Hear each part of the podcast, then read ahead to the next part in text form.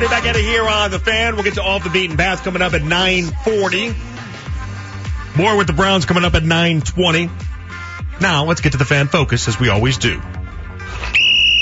All right, leading us off, it's Ken and Lima on Watson's season and the expectations for the quarterback. What if he's just in the neighborhood of Cousins? where- what if he's what Yeah. if he's 9, 10, 11? What would you be thinking if you're a Browns fan then? Where does he have to rank to you? Two one six four seven four double oh o ninety two. Where he's not Joe Burrow, he's not he's not Al Josh Allen. He's not those I, guys. you, well, I think you can get to the playoffs if he's not those guys. Like I, I, I had to write down real quick, so I was half paying attention to you. I'm sorry.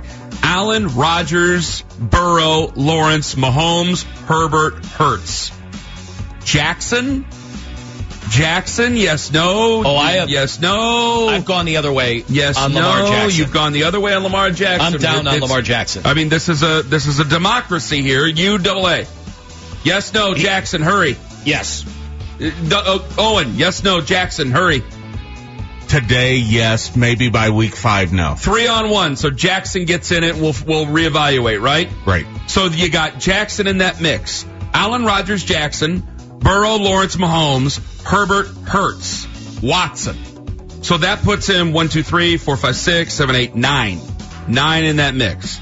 Nine is a guy who can get you in the playoffs. Because by the way, there's one guy out of the NFC out of that, and that is Jalen Hurts.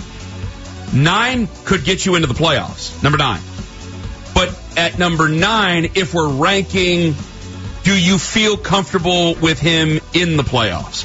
Are you feeling good the morning you wake up going up against Joe Burrow? Because you brought this up and it was a stark, stark reality that I didn't even realize. Guys, today's Thursday. You got Joe Burrow in Cincinnati coming up in just over a week. And Lima said this out loud, and I'm going to steal it from you. Lima said this to me, and I went, oh my goodness gracious, you're right. Now, I know Cincinnati doesn't start that hot, but also Nathan Zegura tells us usually Deshaun Watson doesn't start that hot. You said it. You got to score 30 against them next Sunday. At least, most likely. I mean, you got to score 30 to have a crack at it next Sunday. Yeah, Joe Burrow, I'm not saying he can call out the amount of points that he scores, but 30 I think is a good number. You do. You got to score 30. I think the Browns offense can do it. I'm expecting the Browns offense to do it. I know you, we've mentioned before about Deshaun Watson, and they mentioned it right there, some of the slow starts of season he's had. I, I'm taking anything he did in Houston, I'm throwing it out the window from that respect, okay? Uh, What are we basing that off of? The last year we had a garbage can for an offensive line. He's never had an offensive line like this Browns line. He's never had a running back like Nick Chubb. There's a lot of different pieces to this team that are, are safety nets for Deshaun Watson in a way that he didn't have before. So I'm going to throw that out the window. And I know a lot of this is wishful thinking because I need him to be good right away because the hard part of the schedule is right away. But I'm going to need him to be good right away. All right, Nick, on losing weight because he was sick. Nard, who works over on NC uh, N- WNCX, was uh, very kind in asking where I was the last two days. And uh, at the end, I was like, "Yeah, I, I dropped over ten pounds in the two days that I was sick." And he was like, "Ah, you got any of that?" And it made me think of this morning. I got on the scale and I'd noticed a discernible difference from when I got on there on Monday. And I told Ness, and she looked hurt and I couldn't figure out why. And she's like, "You can lose weight easier than I can." And I was like, "I was literally filled with night sweats for 48 hours.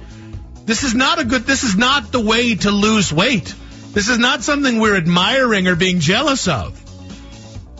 Yeah, I totally lost 10 plus pounds in this whole being sicker than hell thing. Just saying. Just saying. I take the wins where you take the wins. Congrats, Nick. Congrats. Did you see Nick doing a commercial?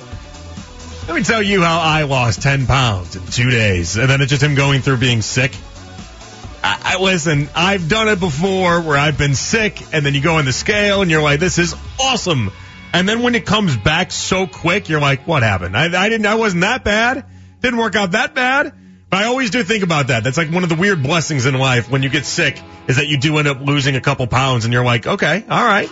I see how this, I see how this, this shook out. It's like, it's like God's wink to you to be like, hey, I know I screwed you with two days of your life, but I'm going to go ahead and make it up in some way. At least it gives us something. It's not bad.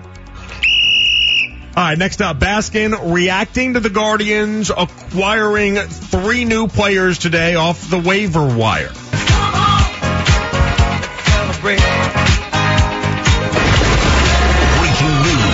News at 92.3 The Fan is presented by BetQL. Bet smarter by downloading the BetQL app and use Ohio 25 to get 25% off your first month. Boom, man. The Guardians said we're going to get back in this thing. They just picked up Lucas Giolito. Wow. Are you kidding? This is I did not see this coming in the slightest. Wow. Wow. No, well, I mean, this is the perfect opportunity for the, their, they, you know, this is where having a bad record matters in the waiver wire. So they're able to pick him up off waiver wires. They're in it. They're in it and they've got a chance. And man, this is, I don't know, it's a good show of faith for a team that might have been down and out at the trade deadline when you said they got rid of this guy, they got rid of that guy. They just watched the waiver wire and said, we're picking up Lucas Giolito. We're still in this thing. We've won two of our last two series. Now we've got Tampa. That starts tomorrow. You want to tell me the front office just didn't tell the guys in the clubhouse? All right, here's your chance. Go get it. Go get it. Wow. I mean, I should have played that in the seven o'clock hour. My apologies to everyone that listened in the seven o'clock hour that deserved to be in there. My mistake. Go back and listen to me talk about it in the seven o'clock hour, though, uh, because it's just it's nonsense. It's absolute and utter nonsense. Lucas Giolito sucks. He's not good. He's garbage. And I got tired of people all day long being like, $3 million. Look, they put their money where their mouth is. Oh, you mean they gave $3 million out of the 8 million that they got in trading Josh Bell away? Fantastic. Great. Get him a t-shirt. They're still not spending at a rate that I would enjoy, but just because they spend three mil, three million, that's a rounding error. I'm pretty sure Steve Cohen, he could drop three million on the ground and not even realize it. What are we talking about? I'm supposed to give him credit for that? No. And on top of it, I don't even know if they're going to be any good. Lucas Giolito has been garbage. So yeah, it's a little infuriating to me. But I got more mad. It's not the moves. Listen, they made the moves because they had to make the moves. Whatever. I'm not sitting here yelling at Antonetti. I'm yelling at the reaction to this decision and the hype and smart baseball fans that kept telling themselves, now we're in it. Now we're in. Let's go. Playoff push. You got a 5% chance of making the playoffs according to Fangraphs. The season is cooked. Like a rotisserie chicken, it is cooked. You're not winning as much as a stuffed animal. It's not happening. And that's fine. They made their bed. They can lie in it. I just don't want them trying to cover it up and them trying to convince you guys that they've covered it up as well and have done a good job covering it up because I don't believe it. Unbelievable. Absolutely. I just get so mad. I get so angry at the Guardians right now. It's a, it's not a love-hate relationship at the moment. It is a hate-hate relationship because I just feel like they wasted a lot of our time this season and I feel like this team could have been good if they decided to, you know, do something about it at the deadline. I, I didn't even ask them to get Shohei Ohtani. I didn't ask them to do that. I just asked them to try to compete and contend. That's all I asked. And they spit in our faces is what they did. Not doing anything at the deadline. And now they're going to try to spin this, or at least the, the fans and the reaction afterwards is going to try to spin it for them as if this is a push. This being a push? No, thank you. No, thank you. They're going to get, I mean, I'm just going to, my doctor's going to be like, what happened to you? Your heart rate's been through the roof this past month. I'll be like, I'm sorry. The Guardians made baseball trades, and I care entirely too much. All right. I think I'm going to the doctor this month. I'm not going to the doctor this month. We got, we're fine. We're, we're good. There's not an ongoing tally of my heart rate. We're okay, people. And Lima on Taylor Swift at the movies. Taylor Swift has a video coming out, Tone. Yeah. Of the concert. Earlier, what are you mad about? Earlier, What- oh, I'm not mad. It says the Eras Tour has been the most meaningful electric experience of my life so far, and I am overjoyed to tell you it'll be coming to the big screen soon. Starting October 13th, you'll be able to experience the concert film in theaters in North America. Tickets on sale now. Uh, era attire, friendship bracelets, singing and dancing encouraged, and the hand signal for Are you love. doing it in your house? Well, so here is the thing. There's a lot of people I that would imagine just, people would. Here's the thing. People, she recognizes, A, that this has been the most insane tour ever in the history of the world.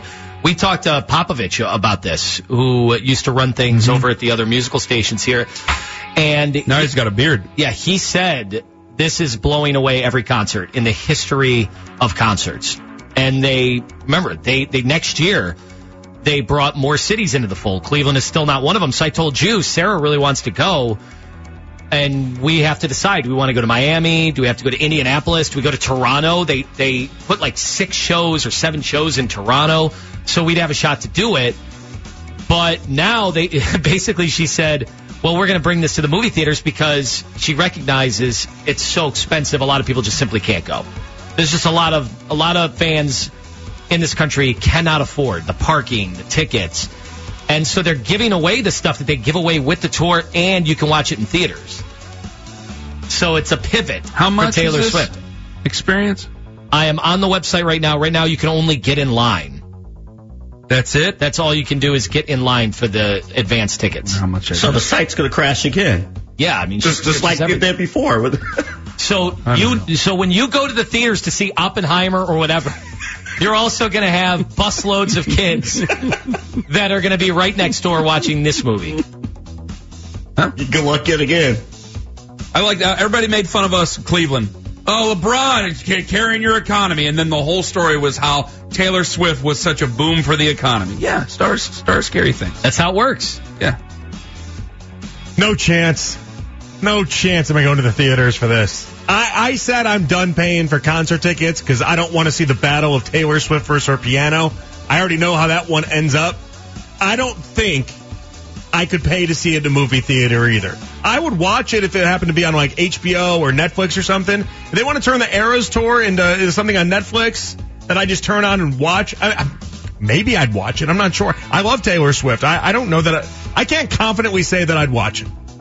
I don't know how much that would amuse me. Maybe late at night if I had some drinks and some cocktails, I could put it on and maybe enjoy it. But stone cold sober, just throwing on the show and then pretending like I'm at the concert. And I get what you're trying to do, right? You go to the theaters and then people are going to dress up in Taylor Swift gear.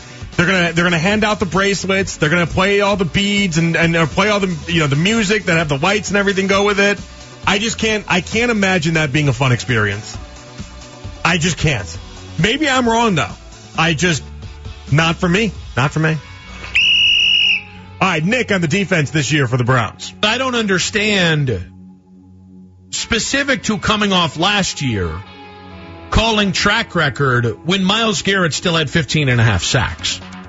When a lot of the guys who are the focal points of your offense this year were a huge part of that uh, that defense two years ago. Greg Newsome in his rookie year.